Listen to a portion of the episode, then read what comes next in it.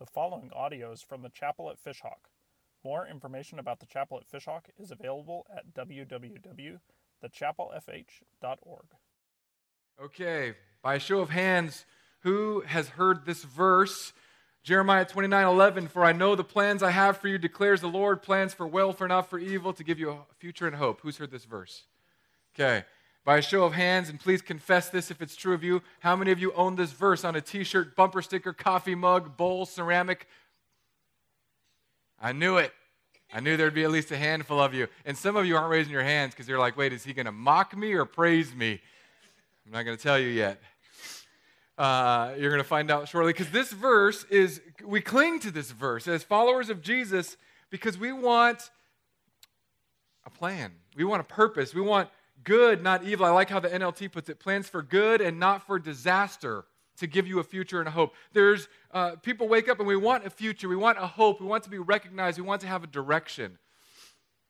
The problem with this verse is that it's it's often taken out of Jeremiah and it's put upon our bumper stickers, and we don't remember that this verse was written to a people after they had been ripped from their country, put into a new city that was not their own, surrounded by enemies that did not like their culture. And it has a context preceding this that says, This is how you're supposed to live. God is calling the Israelites who had just been taken from their land to live a certain way. And that's our text this morning, Jeremiah 29, 4 to 7. Thus says the Lord of hosts, the God of Israel to all the exiles whom I have sent into exile from Jerusalem to Babylon. Here's what God's telling them to do as they have been taken away, ripped from their land, taken from their homes. Here's what God says to do build houses and live in them, plant gardens and eat their produce, take wives and have sons and daughters. Take wives for your sons and give your daughters in marriage that they may bear sons and daughters. Multiply there. Do not decrease, but seek the welfare of the city where I have sent you into exile, and pray to the Lord on its behalf. For in its welfare, the welfare of the city, you will find your welfare. Yeah, I just heard Alexa. Alexa needs Jesus, apparently. I'm glad she's here. This, this story is so incredible because in one moment they're just living in their homes, living in their country, minding their own, and then all of a sudden they're literally taken from their country and transported to another land. This is how the Babylonians conquered. They didn't just go in and wipe everybody out. Oftentimes, what they would do is they would take a people group and they'd spread them out so that the people group couldn't come back together to rise up and revolt. So they would say, We're going to send 10% of you here, 10% of you here, and they would spread them all out. It's the great exile, the dispersion. And, and I've heard many, many people, and I've read many, many things this past week about how this country is not what it used to be. Now, at a risk of pointing out the obvious, at no point in the future is the country what it was before, right? So we can lament, like, well, this isn't what it was in the 1960s and 50s. Well, of, of course it's not. But also today, we don't have on the cover of Time magazine how to spank your wife. Real cover of the magazine. Okay? So, so like, times change.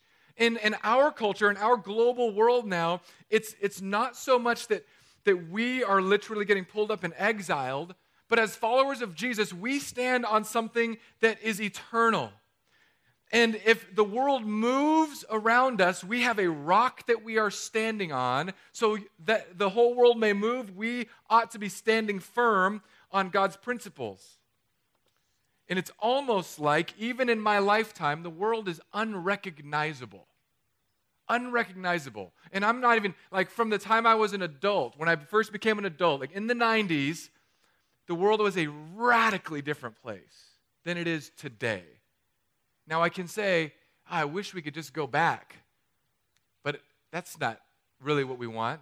Like, let's be honest. No one wants to go back to the other aspects of the world. Does anyone like crave AOL dial up? No. I see you get mad at your phones when your 4G acts like 3G. Okay? Uh, we, we have soccer on Saturdays, and it's funny because um, there's kids and adults that will only watch their, their games from around the perimeter of this building because there's free Wi Fi. Like the world has changed for good or for bad, and there are much good and much bad. Things have changed. But how are we as God's people? Because now more and more we're looking like exiles. If you want, if you want to know how much of an exile you are, just stand up for the most baseline Christian beliefs in any public sector. The most baseline ones. People will look at you like you're the purple eyed people eater monster, whatever that 70 song was. People eater. Yeah, that one. Because it's it's amazing when people when I tell people what I believe, it's almost like you still believe this, this archaic old ancient book? Well, yeah, just give it like a couple years, man. you you're going to believe it too. Either you're going to turn or we all die eventually. And I have this confidence. Do you have a confidence? And that's when I get a little passive aggressive.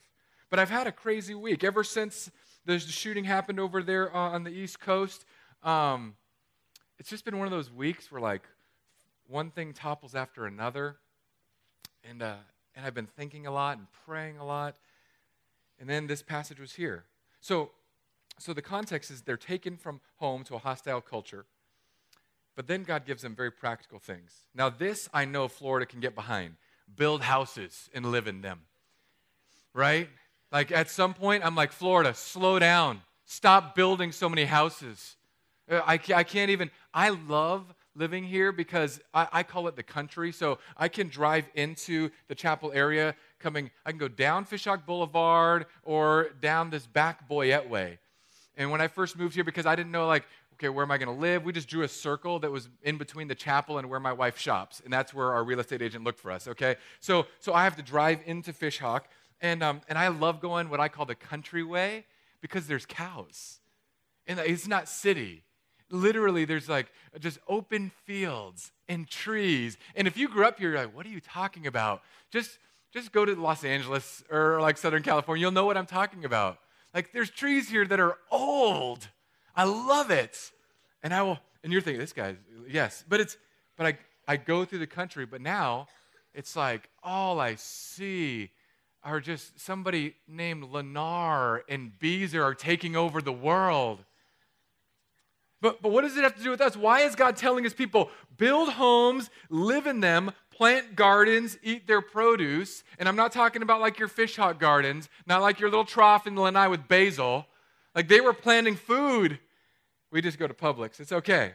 But why would why is this God's command to them?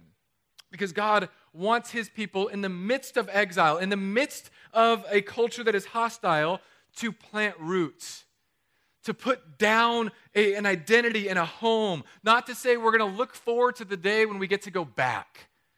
God says, No, you, you are where you are by my plan, and I want you to build. I want you to plant.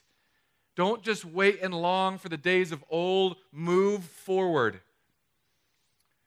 Many of us treat the city like a resource to be consumed for our pleasure or entertainment. Instead, I think we have to. We have to begin to build into the communities. And for you military families out there, I know we've got a lot of military personnel. It's hard because the military is going to pull you up, put you down, pull you up, put you down. So you're literally getting transplanted every three years. You, have got to do exactly what we do in horticulture. You've got to put vitamins before you replant yourself and say, I'm diving in and I'm going to plant myself in here for three years, but I'm going to let everyone know that I'm 100% in for the years that my government moved me here. and that's just for the military people. Because if we don't begin to plant in, what's going to happen is that cities are going to be these things that are just out there for our benefit and not us for the city's benefit.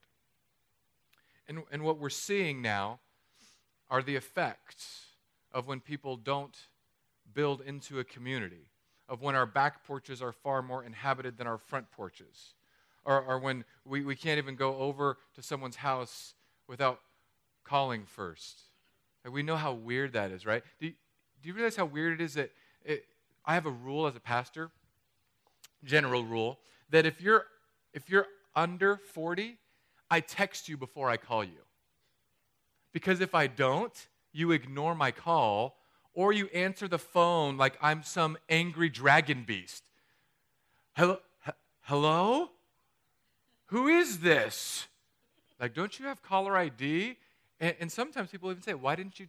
You, you should have texted me. Or, or we, we've all done this too, right? Somebody calls you, but our phones have this feature where we text them back to say, Sorry, can't talk right now. Can you text? Anyone else? No? Just me? Okay. But if you're if you're over 40, I could call you and it's just like a normal human being because if you're over 40, a phone is actually a phone. It's not a different thing. Are we building in? Are we planting gardens? Are we saying, I'm here committed to this community? Or is the community here for us? And then I love the practicality of this part, the next part, verse 6. Take wives, have sons and daughters. Take wives for your son. Give your daughters in marriage. I don't like that part, but that they may bear sons and daughters and multiply there, do not decrease. Now you may be thinking, I'm not um I'm not the kid type, or I'm past the kid type. My kids are grown. What this is not about me. But I need to tell you, this is not about just childbearing.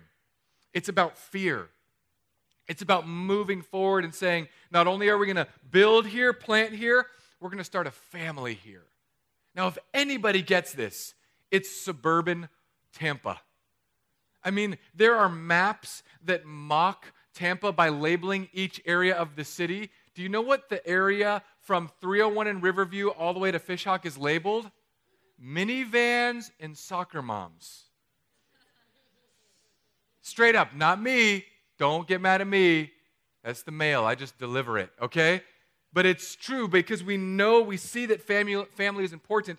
However, however, I think we've pulled back from the way that we're engaging children. And, and whether you have children or don't have children, maybe you're single and never want to have children, married, never want to have children, maybe you have grandchildren or no grandchildren. I need us to understand that in this verse, there is something precious that happens when you see a child do something amazing. And on the flip side, there's something that shatters us and rips us apart when we see something tragic happen to children. And I don't know if, if you're like me, but it's like every one of these things that happens to kids, I almost feel like my heart is in one of those uh, deli machines and it's just shaving pieces of my heart away. And I just can't, my heart can't take it anymore. I don't think our country's heart can take it anymore. We're done. We were done after the first, second, third, fourth, fifth. From Columbine on, it's just become one narrative after another. And, and don't panic. I'm not, this is not a political thing. This is this is us needing to learn that we should not live in fear that is reactive. This is us needing to say, I'm not going to let what's happening around me put me in a cocoon of fear because that's all that I smell is fear on people. It's all that I see is like, okay, we're gonna we're gonna we're gonna just start carrying more guns. And I don't know how many guns is enough. Like, are we waiting till all of us have rifles like strapped onto our legs and we can't even walk anymore? Or I thought of this thing, and, and some of you may not like this or agree. You don't have to. But I, I prayed for the families of Parkland. I prayed for the friends. I prayed for the teachers. I prayed for the school community. And then I prayed for the shooter. And I've got this philosophy I'm, I'm never going to mention shooters' names ever again. Never on social media. I'm not going to let them be notorious in any way, just the shooter. But I prayed for him because to, to be consistent with who I am and who Jesus is, I said, God, you love everyone. You would send someone to die for someone that I think deserves to die. I don't get it, but I trust you. Are we going to raise our kids and pour into them? And this verse says, are we going to are we going to give them in marriage, which means they're going to be involved? Or are we just going to punt it away? Are we going to be afraid so that we don't even have kids, we don't build houses, we don't go outside, or are we going to engage? The Israelites were in a bad situation. They were taken from safety into enemy territory. But God has a plan. God has a plan.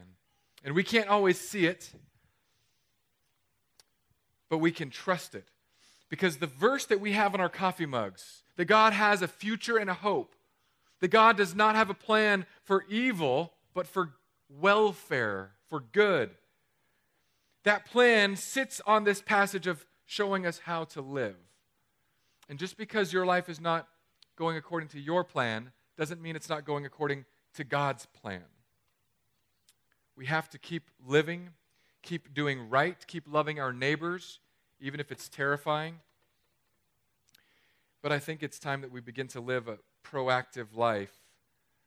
In this passage, it, it's just very simple root into your community, be involved with the lives of the children. They're um, Christians. If, if you ask somebody outside of the church, you know, what is Christianity? What is Christianity about? What do Christians believe?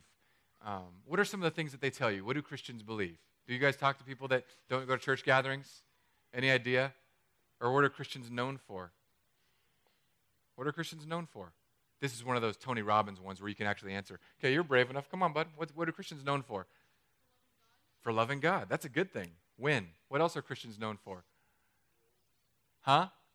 Rules. Rules are good, though, right? Because we need rules on the, uh, the roads, otherwise things go bad. I was cut off this week by someone who, who I've seen at the chapel, and it's one of those my favorite moments when somebody cuts me off and then they recognize me from the chapel. I always make the most snarky thing. I'm like, hey, see you next week. Jesus loves you.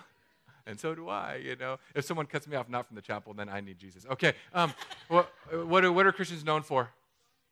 Going to church, okay. What are Christians known for? Oh, way to, way to Debbie down us. Jeez, being hypocrites. So hypocrite, literally mask wearer, hypocrites, someone who wears a mask. They show something that they not aren't actually. Okay. What else are Christians known for? If you say, "Hey, what is Christianity about?" What are people going to say that don't know anything about? You already did one. You only get one, one answer, buddy. Sorry. Yeah, Frankie. Studying the Bible. Judging. Okay, st- we, so we study the Bible. We are hypocrites. We judge people. We have lots of rules. What are like the rules? Oh, Linda, one more. Helping others. So there's so we've got this mishmash of things that we have in, in Christianity. But what's scary is the more I talk to people, um, I mean, I hear hypocrites almost instantly. What is, what is Christianity about to you? Oh, hypocrites. Judge people. I, I rarely hear from people outside the church that we're about helping others. I hear a lot of things that Christians are against, actually. We are against, if I just put we are against dot, dot, dot, I'm sure we could fill in 10 blanks times 10 times 10. We are against a lot of things. And some things we should be against. But it, it's time, I think, to change the tide of this culture, that we press into what we are for and I don't mean like in the general thoughts and prayers way. This is where I want to get extremely practical because my kids right now are nine, six, four, and like 0.5. Okay? I don't think that the dehumanization that has occurred in our culture will be repaired in their childhood. I, I really don't. I don't think, and God, God can, and I pray that God will but I have this idea in my mind and, the trajectory that I see that that the way the culture is now, the way that we have dehumanized the human experience, the way that we haven't taught kids how to lose and how to suffer and, and experience loss and actually work through it constructively. Um, and, and I think it's all tied together. This is not a gun issue, not gun issue. This is an issue like I talked about with one parent yesterday at InZone here. I said, How did your child do? Man, they lost. And I was like, that stinks, but it's kind of good. Because when you lose at end zone, you don't get a trophy. And you may be for participation trophies. I'm a big anti participation trophy guy. Because what are we teaching kids when they get the trophy when they're in last place? We're teaching them that, you know, buddy, you're still a winner deep down on the inside, and we're not teaching them how to cope with loss. But what happens when they turn 18? Have, has anyone here made it to the age of 30 without experiencing massive loss lost job, lost money, lost relatives, lost friends. And if we don't teach them how to do it when they're seven, how do we expect them to do it when they're 27? So, we need to work with our kids. We need to pour into our kids. We need to know what we're for. We need to understand that this dehumanization of us as a culture, it's not just tied to one legislative issue or another. When God is saying build houses and live in them, plant gardens, and then have families, He's saying be a community of people so that you see and you are present with those around you, so that you know your neighbor. I don't think it's an accident that the greatest commandment is a two part command love God and love your neighbor. It's not pretend to be something you're not and go to church and study the Bible, but secretly gossip and judge people behind their back. I don't know that my kids will have a childhood that is safe, but God doesn't promise us safety. These people were in exile. I don't know that my childhood, my kids' childhood, will have uh, uh, years of, of time where there won't be shootings. It's very likely, unfortunately, that there will continue to be carnage. But what are we going to do about it? Because right now the answer is call your congressman and let's get laws made. I'm all for it. Call them, bug them. But we've been playing that song for a long time now. So, I um, I just decided that if no one else is going to try, I'm going to try to create something that rehumanizes the human condition, that reminds us all that we're made in the image of God. And it's starting um, this week, actually. This week, I'm putting out job posts and I'm putting out um, feelers to all of my friends. And we were going to hire a youth pastor, but I, I don't want to hire a youth pastor anymore because the youth group experience, it's like a 60 year failed experiment. So we're going to hire somebody, and I don't know what their official title is going to be. It's going to be something like student community development. And, and what it's going to be aimed to do is that I'm, we're going to create things for students to come here regardless of what they believe when they walk through the doors. And we're going to need everyone's help in this community because this position that we're going to be hiring for here through the chapel, it's not all about getting people to the chapel. It's about raising up teams of adults who say, hey, I know music. I can teach a three week class to kids who want to learn music. I know how to build things and put motorcycles together. I'll bring two motorcycles over and we're going to teach kids over five weeks how do you tear apart a carburetor and clean it and put it back in. I know how to draw. We're going to do a drawing workshop. I'm a business leader. Can I, I'll take kids for a, a three month internship and teach them how to run a business. I'm a restaurant owner. Can we have kids come in and, and we'll get them involved in our social media marketing? And can we put out nets into the school so that we can find all of the kids who are hurting and alone and broken and showing signs of anger, isolation, and humiliation? And can we bring them in and say the church is a place where we can stand together no matter what you're going through? Because if we don't begin to do this now, not only will my children grow up in this world that is falling apart at the seams, in this world that looks to politicians instead of a Savior, in this world that looks to the laws of the nation instead of the grace and Spirit of God, not only will my kids be trapped, but my grandkids will be trapped, and their kids will be trapped. Because this, what we're doing today, is not a one day fix, a one year fix. This is a generational fix because it took a generation to break. So I'm not going to hire just a youth pastor that, that can play games and shoot water balloons at people. Uh, they can do that if they want on Wednesdays. But, uh, but we have to create something that's sustainable and begins to change a culture. And if we can't start it in Fishhawk, where 99% of us parents already idolize our children too much, we can't start it anywhere. Like, this is the community where people literally bleed and die for their kids. And by bleed and die, I mean pay hundreds of thousands of dollars for a sporting program so little Johnny can make it to the NFL, even though he's five six and a buck nothing. Uh, we care about our kids in a certain way. But are we, are we willing to put in the blood and the sweat? Because when, I, when we hire this person at the chapel, and, and this, is a, this is a church thing, this is going to be our gift to this area. Because my, I, I don't care if people come to the chapel because of it. I do want them to see the worldview of Jesus that, that there is someone who came from heaven to earth. Jesus was self exiled to come and reach us. Jesus gave up everything that he had in heaven and became nothing so that we could become everything, so that we could have his spirit within us.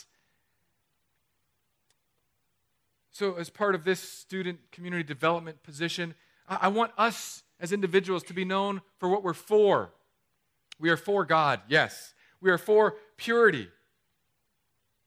We're, I, I am like super, super for sexual purity. And, and not for the reason you might think. Yes, because Jesus talks about it a lot, but in large part because I think one of the radical dehumanizations, the way we view people as less human than ourselves, has come into this world because of the flood uh, of the over sexualization of our culture, pornography, etc. And here's what's terrifying an article was just posted in the New York Times, a totally non religious article that says we need to do something about the porn problem in our country. When the New York Times and a conservative pastor are like agreeing and shaking hands, that's how you know the world has reached a tipping point. Are you tracking? Because now there's organizations that have nothing to do with religion that are looking at the effects of the over sexualization of our culture and they're finally connecting the dots. You mean that viewing women as objects leads to things like rape? Yes. You mean that this radical thing where we go to the movies and we ooh and ah over people because of their physical appearance? You mean the reason like there's Instagram famous people simply for their looks and the skill of their duck face pose? This it's it's changing us. Don't worry. I'm not going to go on Instagram and put you on blast for all your duck faces. But this is why I, I want us to be for sexual purity. The church the church should have uh, adult only classes where we say, hey, we're going to study the Song of Songs together so that you can know that the sex you're having is nothing close to the amazingness that God created it for because the Song of Songs book will make you blush and give all the guys some sweet pickup lines. You could tell your woman that her neck is the Tower of David and her belly is a heap of wheat. You can tell her that her hair is like a flock of goats descending Mount Gilead you could really get her engine going. Because the church should be for amazing married sex with the person you're married to. The church should be for forgiveness that extends not just to the people we like, but to the people we don't naturally like. The church should be known for how kind we are. The church should be known for loving our neighbors well. Let's go practical. The church should be known for foster care. We should be known for child development. We should be known for a hub within a city community like this where we say, hey, I don't believe in Jesus.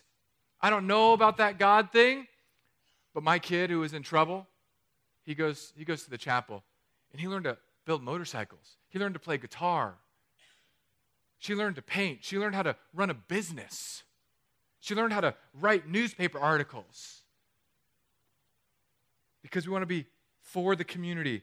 We want to put something for these kids to aim at because right now they're aiming at very little and it terrifies me. It terrifies me, my own kids.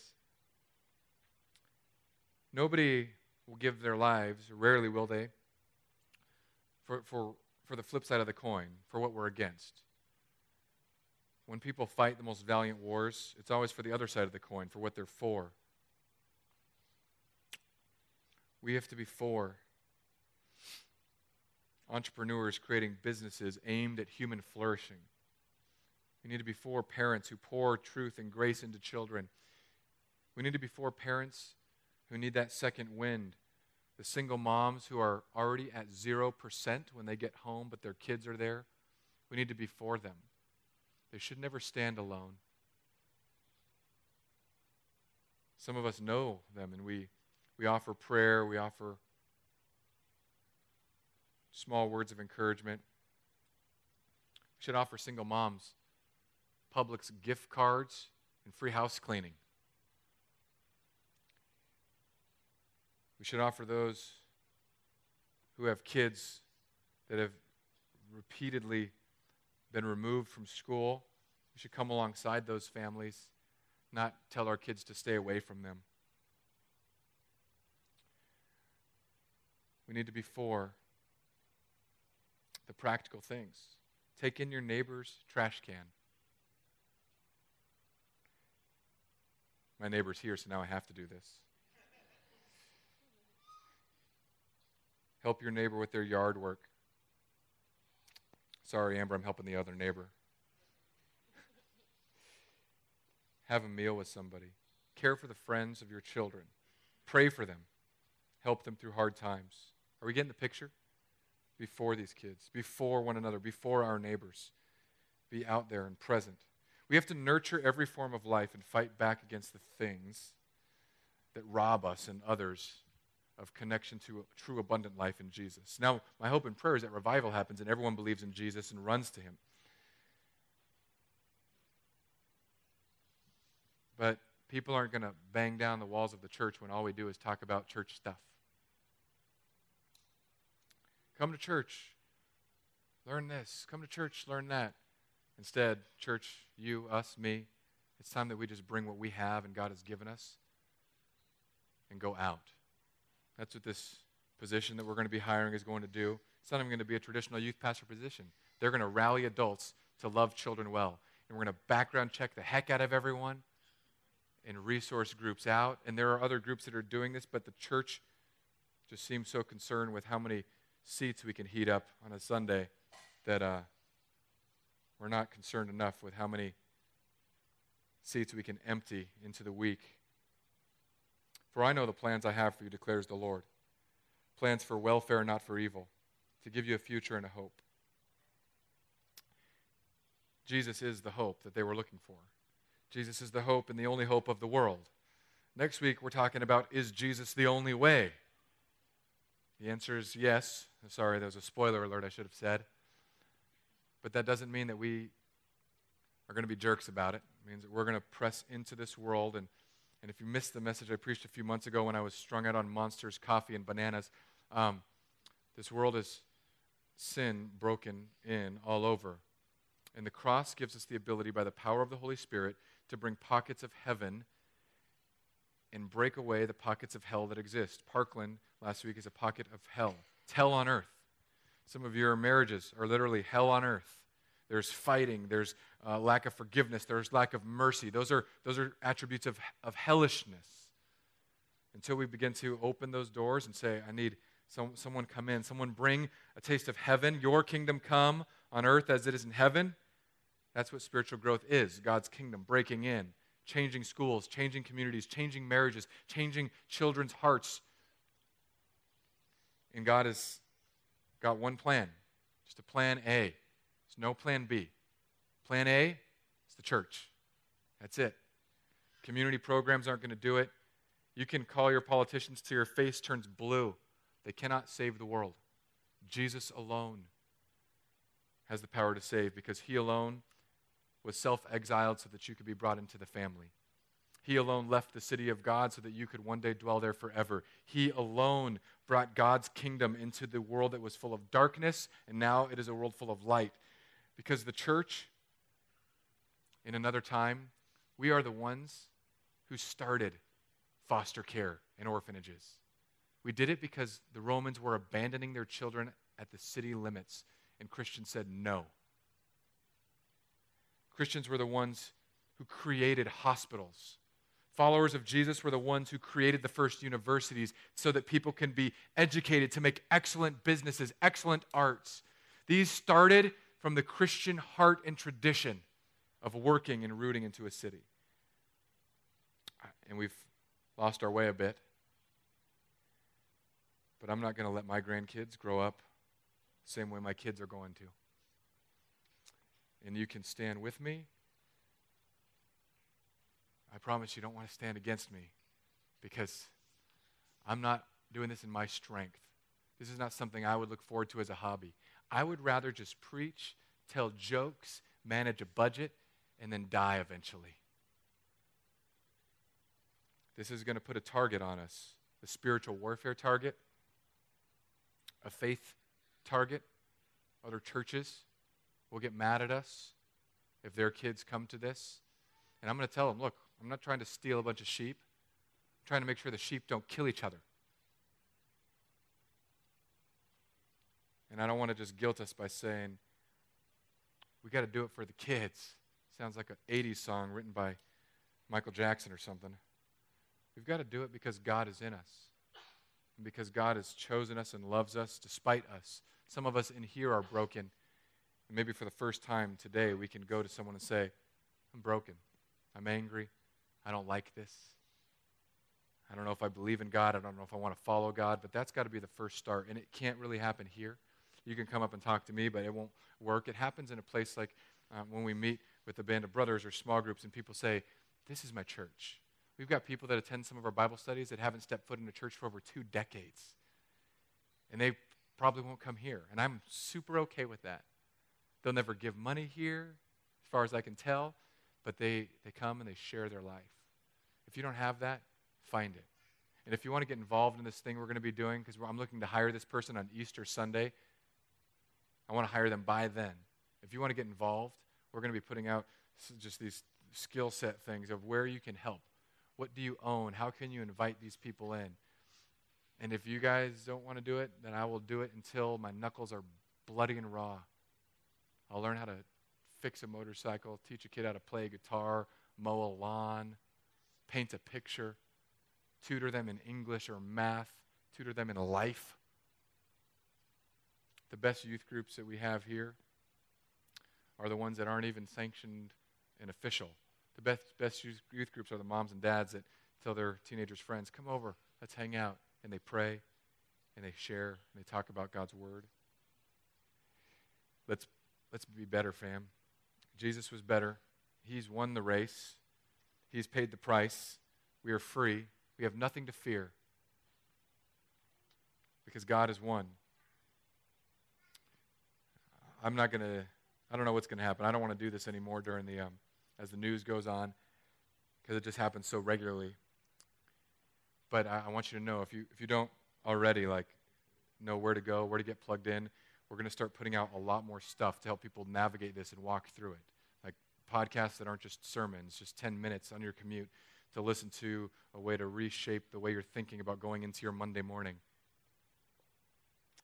And I, we need your help, the church, this community, this city. For as the city goes, Jeremiah says, so goes our welfare. And as the city goes, so goes our country.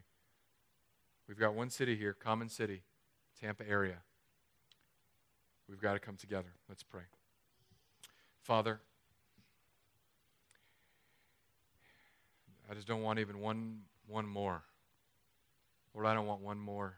None of us want any more of these. It's too exhausting. It's emotionally exhausting putting your kids on the bus, watching them go to school, and having to think these thoughts.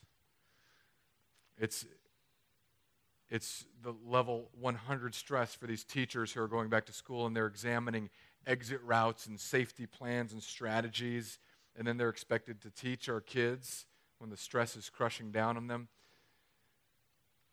God, we've got families, and Lord, myself included, we're living for other things. We're living for comfort. We're living to accumulate things for ourselves. Help us be known as generous, kind, forgiving people who point others to your way, to Jesus but who love others regardless of where they are in their journey of faith. God, I ask for a miracle. I ask for a miracle that this community is changed in such a way that our kids don't have, have a worry or a thought about the carnage that has happened over the past two decades. I pray that the churches come together, that we stop being petty about how many people or how big our budget or how big our building is, and that we come together and we fight. God, give us the spirit and the will to wage war against darkness. God, this is all for you. It's what you've called me to. Lord, it's what I'll give my life to in Jesus' name. Amen.